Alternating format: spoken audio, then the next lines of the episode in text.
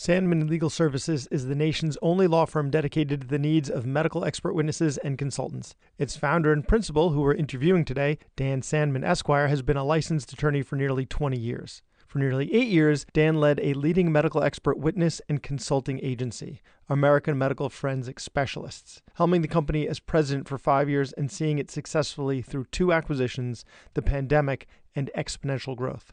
Dan started Sandman Legal Services in February of 2022, where he combines his legal expertise and medical expert witness industry knowledge in providing legal and consulting services to the medical expert witness community. We talk today about the business aspect of being a medical expert. How do we end up on the list? Do we really need to take a course first? Why is it important to have a retainer and why lawyers need a retainer to write your retainer? And how to set our fees. This interview was full of brass tacks advice and will likely be the first of many with Dan.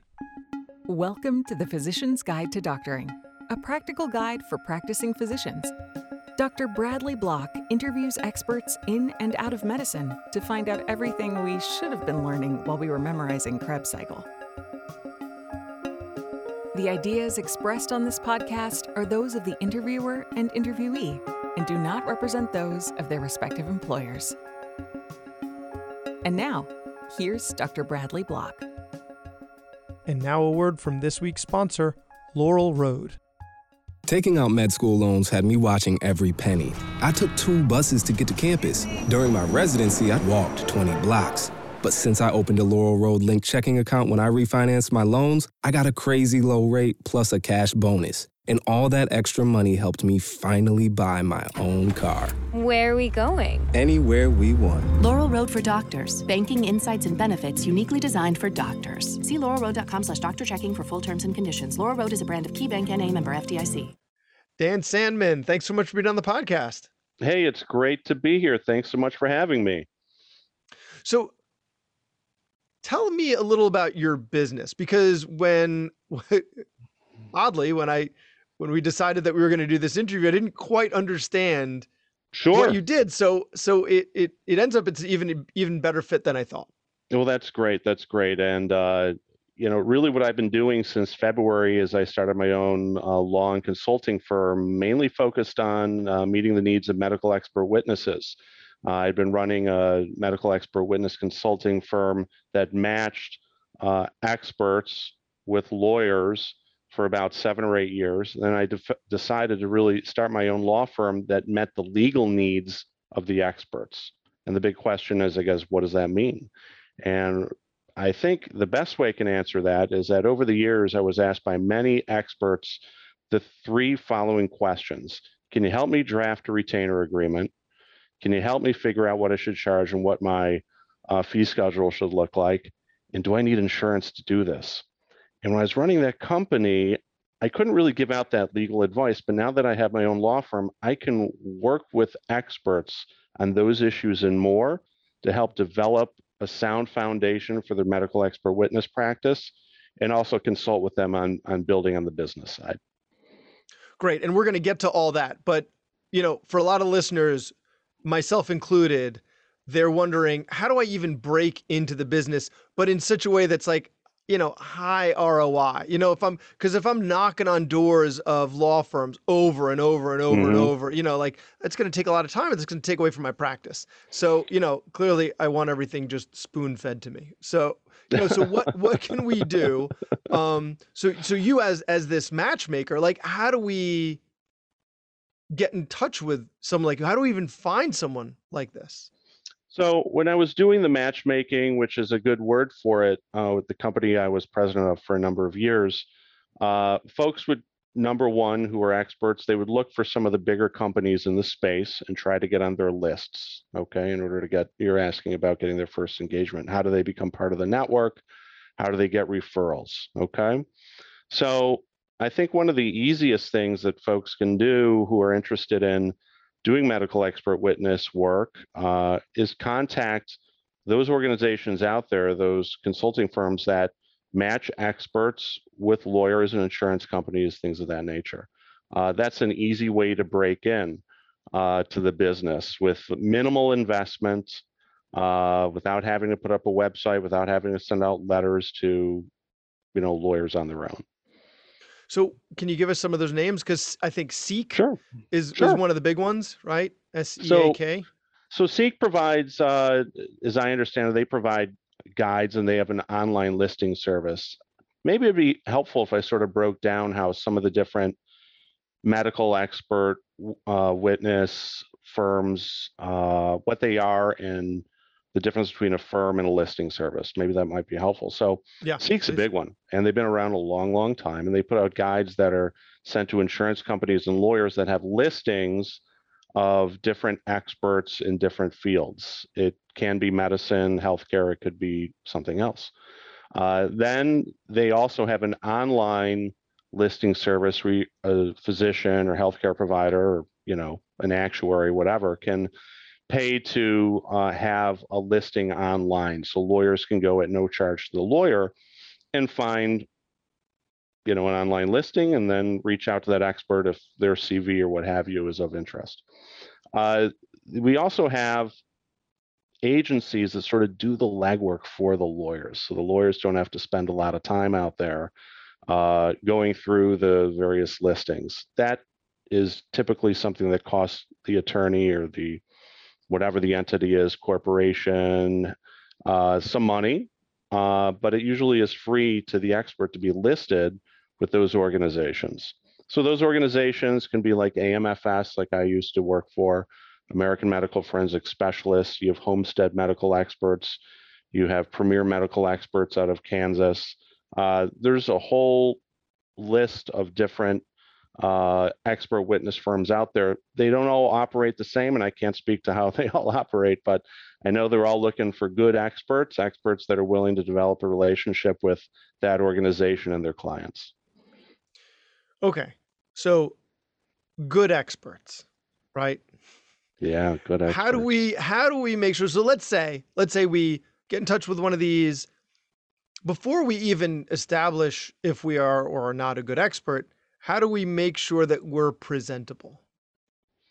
That's a really good question. That's a really good question. And uh, in being a physician, your physicians are already experts in their specific field. And when you talk about presentable, I assume you're talking about a trial or deposition, right? No, not even that. Oh, like not even how that? do I how do I make it so that um, they choose me as their expert witness as opposed to someone else, especially with Sure. little experience, right? Because if you have a lot of experience, then you have a relationship and and that kind of momentum, I'm sure, will take you places. Sure. You know, I'm going to go one better with uh, how to get that first engagement, which I think you're you're you're kind of driving at a little bit. And I don't I, I don't want to put words in your mouth, but a lot of uh, doctors know lawyers, and if you have lawyer friends, sometimes you can go to them, and they'll hook you up, especially if they're in the personal injury, medical malpractice, or insurance defense field.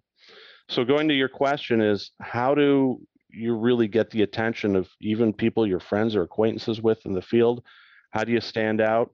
It starts with your CV. Uh, there's certain ways to present a CV to a lawyer, and you can line up 10 lawyers in a room, ask them all, how do you like experts per, to present CVs to you? And they'll give you 10 different answers. Um, I, I'm going to try and give one answer to try and make this, you know, easy to digest for your your viewers and listeners. Is if you have a CV that um, lists the fact that you're a cheerleader in college or things like that, that's not a CV that's going to be taken seriously. You really, and there, I've looked at thousands upon thousands of CVs over the years, and that's a big turnoff to attorneys. To look good to the attorney, you really want to put your most recent expertise and education first.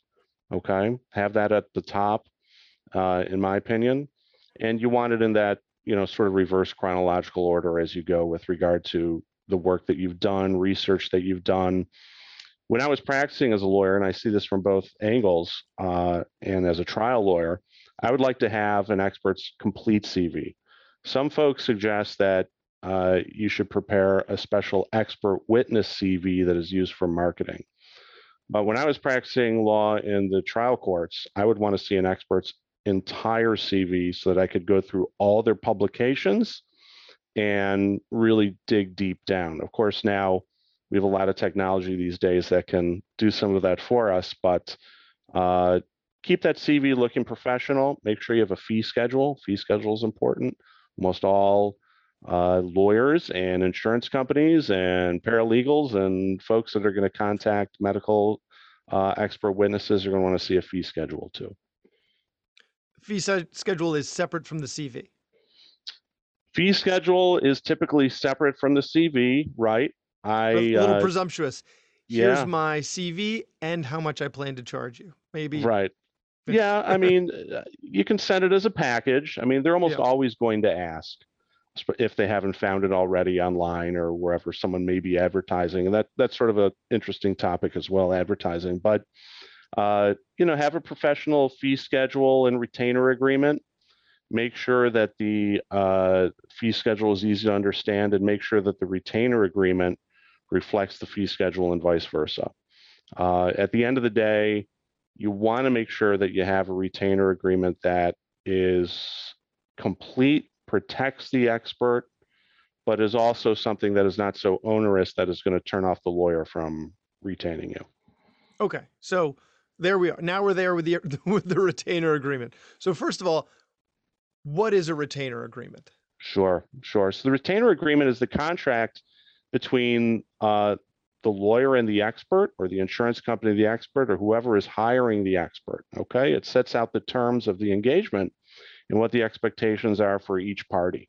Uh, it's really important uh, that whoever uh, is is getting into this business have the right foundation, and if they're already in the business and don't have the right foundation, they really think about having someone who's a professional, meaning a lawyer who's familiar with the expert witness business or employment agreements, take a look at the retainer agreement and make sure that it adequately protects the expert, but is not so onerous from a business perspective that it is not going to be something that a lawyer wants to sign.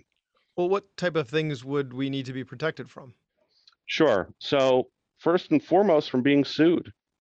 Now, I talked to over the years probably thousands of medical expert witnesses, and many don't like to discuss the fact that you can get sued by a lawyer for, you know, as we all know, you can get sued for any reason, unfortunately, but you can get sued if something goes bad. And if you're not in a position to limit your liability and limit your exposure, uh, you can have problems. You can really expose yourself to liability. So it's What, really like you say something that loses them their case? correct. Okay. Correct. These things have happened.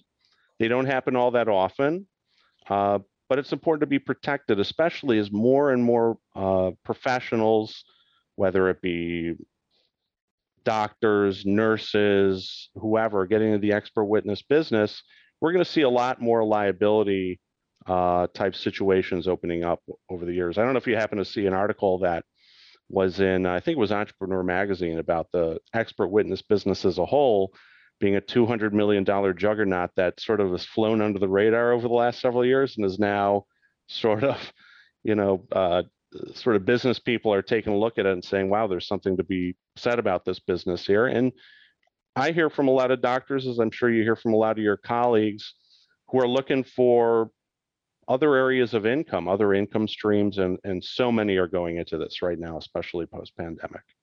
Yep. That's why everybody is listening to this episode right now. There's so much I want to talk about, but Yeah.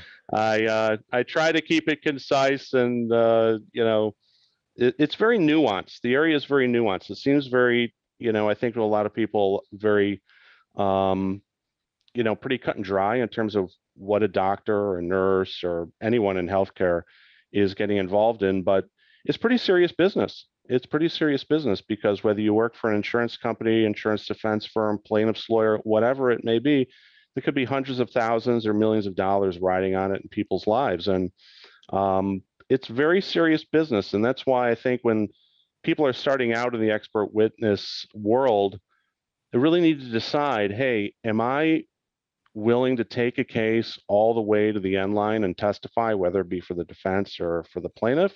Or am I more comfortable just sort of being a case reviewer?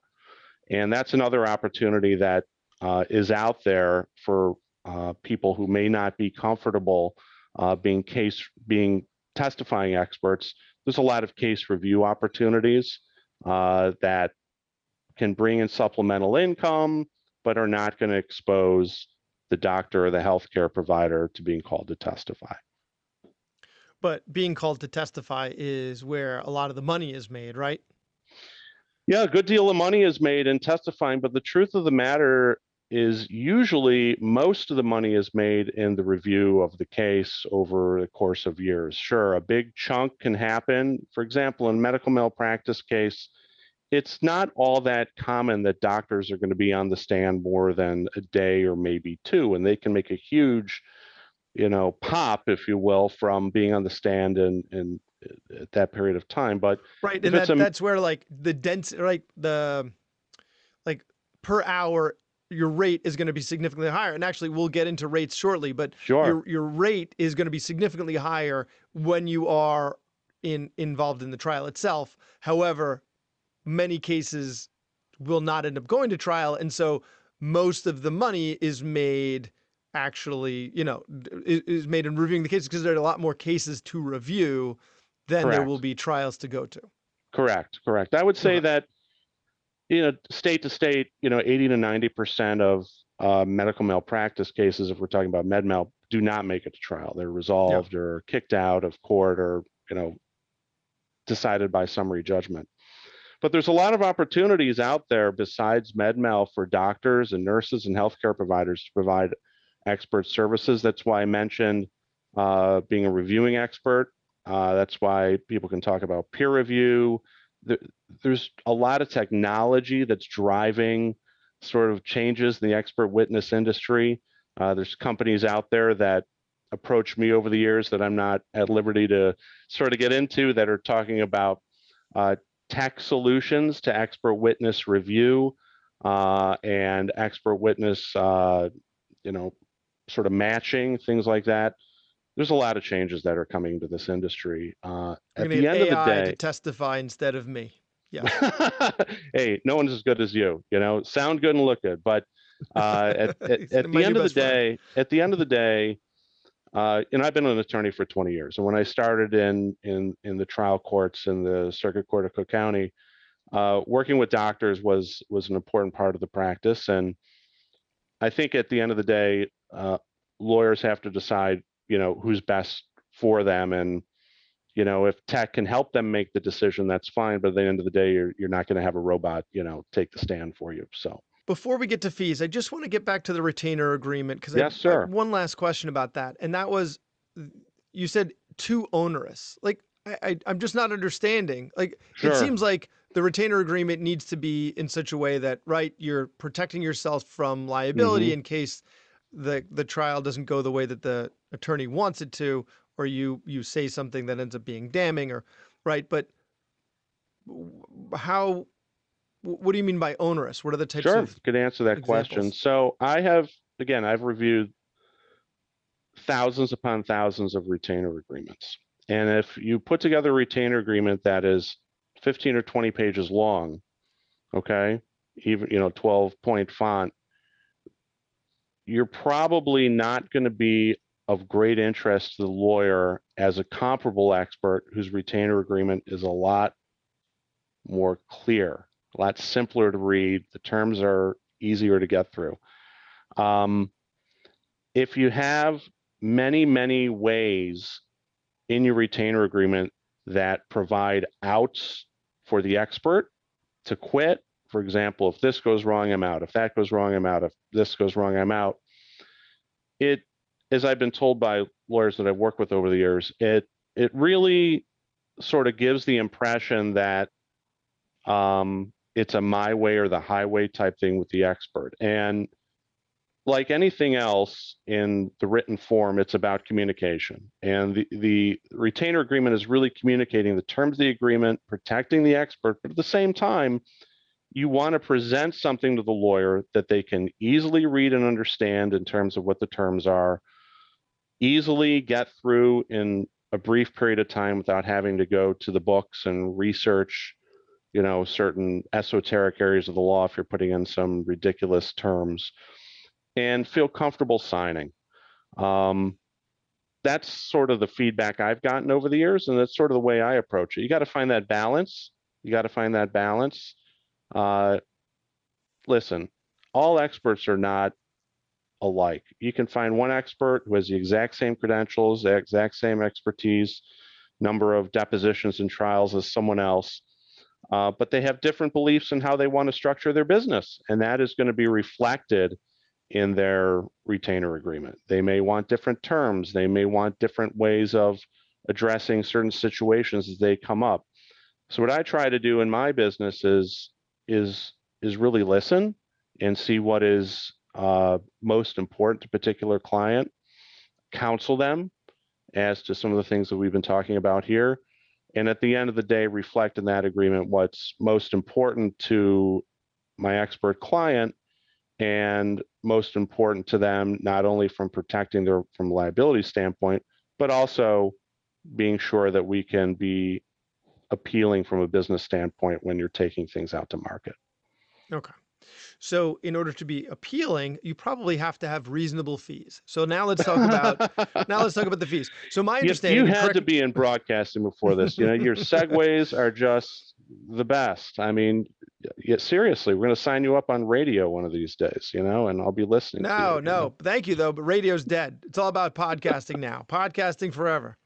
Um, I, I appreciate that. Well, it's also because this is all relevant to me. So if there's anybody interested who wants to hire me as their expert witness, I am I am available and looking for work. Um, so so so fees, right? So my understanding is, right, um, you're going to have the case review, deposition, and then Mhm. trial, right? Mhm. So three separate fees. Uh, so I I know I know what I would what I would want, but how do we know what's reasonable? Because I would imagine it also varies specialty to specialty, right? Like the amount that of, of work I'm giving up in a day and how much I bill in a day is going to be different than, you know, a neurosurgeon who's, you know, killing it out there and uh, you know, pediatrician who doesn't do as well. Well, let me tell you something is that, it's funny you should ask the question. I was just reading something about this, and I'd say the average fees across the country are probably five to six hundred dollars an hour for review, and maybe a little bit higher for testimony per hour. But the truth of the matter is, is that the sky is the limit in terms of what an expert can charge if they're the right expert for the case. And I'm not suggesting that experts go out and start charging two, three, four, five thousand dollars an hour, although there are some who do. Um, but what I'm saying is that the market drives a lot of these forces. Okay, the market drives a lot of these forces. So, for example, if uh, you're a guy who uh, I think went to Penn and I think went to Georgetown Law School, or I'm sorry, medical school, you know, I know medical. residency, I know but was- medical school was your second choice, right? Uh, You know, that's okay. Re- I went- residency at Georgetown. Yeah, Buffalo. I'm a product of the uh, New York State system. For trying to school. Yeah, remember, you yeah. have to you have to realize that. I don't uh, want to misrepresent myself here. So, I, yeah. you know, I don't listen. That don't do that on your CV either. Not that you ever would, but you know, since we're joking here, but you know, with your types of credentials, and you can have a lot of comfort in billing more than four hundred dollars an hour. But somebody with your type of credentials, who maybe has done five or six or eight or ten more cases than you, and maybe testified in all those cases, could potentially command more. So it's really comes to a comfortability level as to what you want to charge. What what is it worth to you to do it? But at the same time, you have to be smart with regard to what's going on in the industry. And if there's somebody who's comparable to you and they're going to charge two hundred dollars less, you know, it's it's possible that a that a lawyer may go with that. Um, very tough to have a hard and fast rule because there's so many different agencies involved. There's, like I said, put 10 lawyers in a room, you can get different opinions. Um, you got to do, my advice, as, a doctor, healthcare provider wants to get into expert witness work, do what's comfortable to you. Better to charge more, in my opinion, than less, because if you have to negotiate, you can always negotiate from a stronger position. And don't be afraid to negotiate because lawyers are built as negotiators no matter what. They're probably going to want to negotiate some aspect of an agreement or some aspect of a fee schedule. So don't be afraid to put your rates a little bit higher with the knowledge that in some situations a lawyer may want to negotiate it down. Better to start high and end up a little lower. Okay. So that's for case review. Mm-hmm. Right. But what about deposition? excuse me. What about deposition? And is there some like multiplier here that we can use? Sure. So if we decide So- that this is our fee and then Yeah, yeah. I mean, usually what I what I've seen, and usually what I have seen is if someone's charging, let's say, for example, five hundred dollars an hour for case review, uh, consultation on the phone, and we can talk about that. Sometimes people charge more. Uh, usually they're charging a hundred, two hundred dollars an hour more for the testimony time. So if someone's charging five hundred for the review, they may be charging 600 700 an hour for testimony relate testimony work that's what i'm Okay. saying okay. Right. And then and and that includes deposition and at trial. sure uh, there are those experts who will uh, charge a certain amount for deposition and sometimes more for trial again it comes down to what's what's best for the expert what are they comfortable with uh, but also you don't want you you know to charge so much uh, or make your uh, billable and fee billables and fee schedules. So confusing that it's hard for a lawyer to follow or it might be hard for you to sort of keep track of. I've looked at fee schedule once. I remember it was about two pages long. And by the time uh, i was done diagramming this thing i think i had found you know you know the meaning of The of Da Vinci life Code. Yeah. you know the da vinci code. I mean you don't want to do that. Um so i'd kind of kind of keep it keep it honest for lack of a better word and keep it simple for example we're just using this as an example you know $500 an hour for review phone consultation literature search things like that six or seven hundred dollars an hour for testimony okay uh, maybe a travel fee. Some people want to char- uh, charge time for traveling if they're going from one place to the next, and maybe an increase in a rush fee.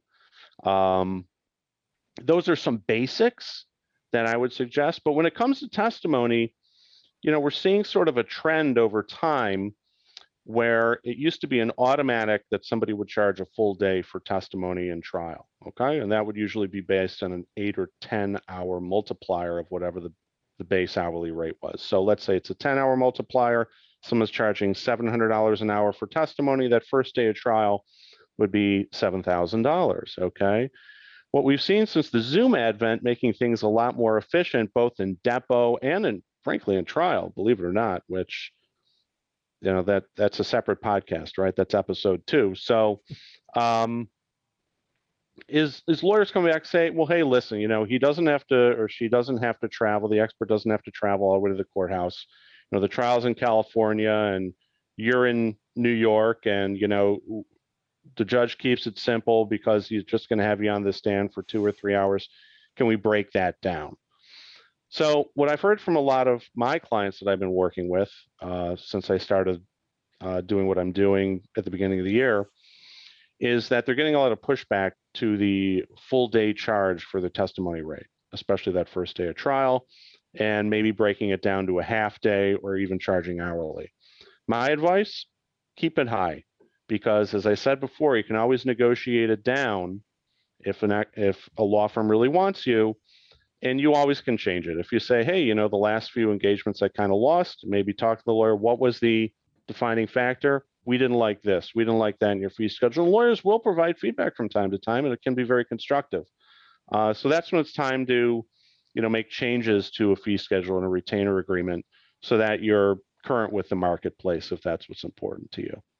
And that makes sense because, you know, I'm thinking of it in terms of lost revenue from seeing patients. And so Mhm. if I have to take an entire day to show up in court, even if I'm not spending all that time testifying, it's still lost revenue. And so that needs to That's be replaced. Whereas if I can just zoom in for a couple of hours, well, now it's not a whole day I've lost. It's just a half day. And so, yeah, that that makes sense. Clearly I want to get whatever I can. Of Right. course you do. Yeah, it's a But- business. it's a business. but- yeah, yeah. you know it, it all it all it all it all fits it all makes sense okay so so one last question hmm let's say i have a, uh, i get in touch with one of these matchmakers they set me up with a case got my retainer agreement my fee schedule all in good shape and now let's say it's just the case review. Let's start off with the case review. How do I avoid screwing it up? Right? it's my first case. I, I want to get invited back again. And Sure.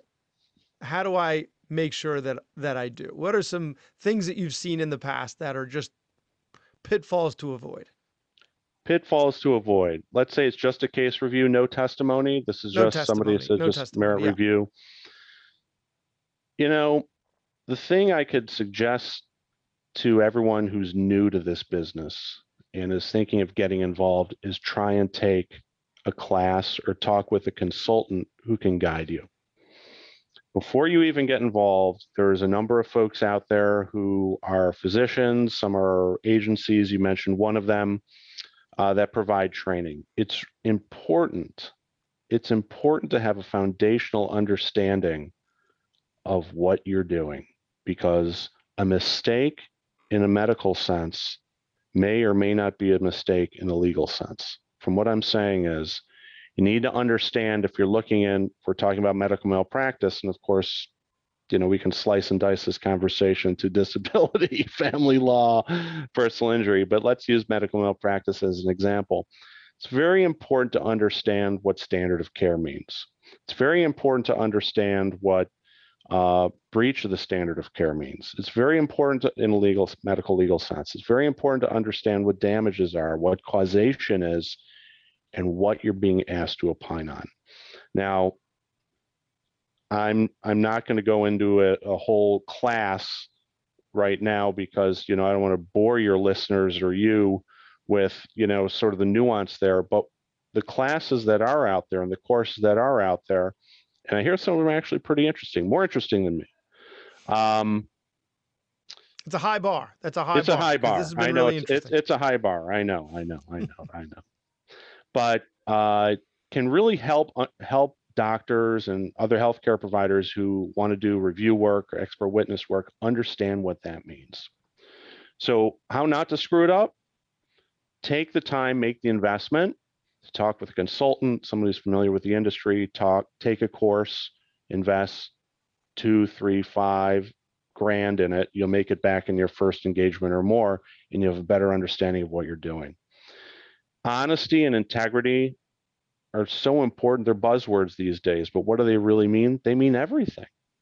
And if you get involved in a case and it's something that you're not comfortable with, you feel been asked more and you're out of your depth, be honest with that agency. Let them know. Better to do that eh, and then get involved in something where a lawyer is counting on you but that you know that opinion is not going to be holding water. That's happened many times, more times than many experts would admit, and more times than folks in the medical, legal, uh, matching business would would would like people to know. Honesty is your best policy. Education, be honest, be direct, be collaborative, and working with the attorney and the agency. Uh, you know, honey gets you a lot further than vinegar and in, in any business, I think, and uh, you know, stay true to yourself. If you're not comfortable taking plaintiffs' cases, don't take plaintiffs' cases if it's in the med mal space or PI or anything else. If you're not comfortable taking defense cases for whatever reason, don't take defense cases. Do what works for you, but learn about the business. There's a bit, there's a word that comes up quite a bit, and forgive me for going on here, but I want to make sure I fit this in where people want to perceive being an expert witness and sell it this way as being a side hustle. Remember, it's not a side hustle to the lawyer who hires the expert, because that expert, in their opinion and their credibility on the stand, and what the lawyer, the law firm, or the insurance company, whoever are relying on, could be worth millions of dollars, could be worth someone's career, could be worth someone's life and livelihood going forward. It's a serious business, exciting business. It's a great opportunity for uh, doctors and other healthcare providers to get into. Um, and I think the opportunities are just going to keep coming.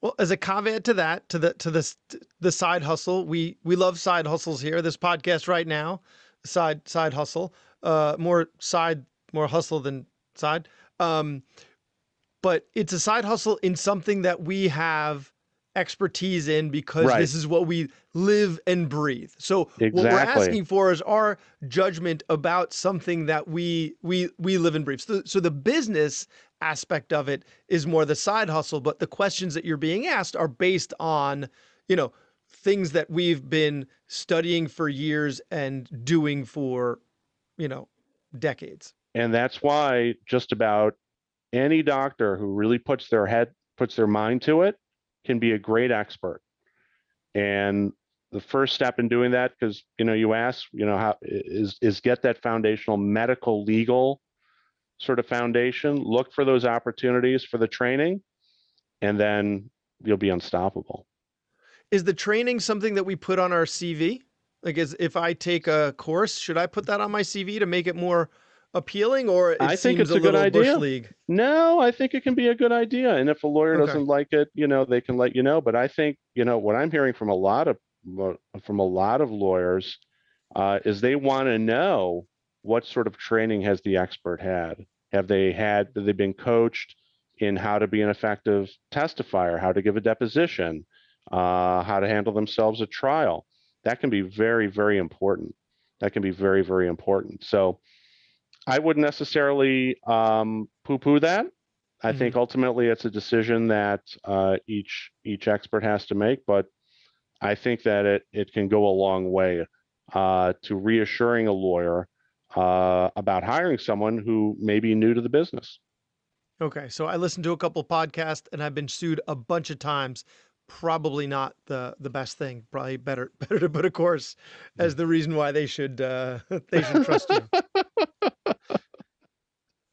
okay, and, and, oh, you you are my new best friend, and you laugh at my bad jokes. I appreciate that. I So- like your jokes. so, it's a good okay, thing so you weren't recording Sandman- before we started. Sandman Legal Services.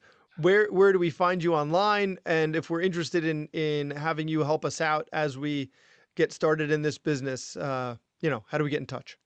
So the best way to get in touch with me is at dan at sandmanlegal.com. And my website will be up very soon. Will be up very soon at the same uh, URL, sandmanlegal.com. But for now, folks can uh, feel free to reach out to me by email. I'm pretty responsive and love to help uh, whoever needs it. And, uh, you know, really enjoyed the time with you. And uh, if you or your, uh, your future guests and you know listeners need to find me um, that's the best way Great, great, Dan Sandman. Thank you so much for ti for your time. It's been a pleasure.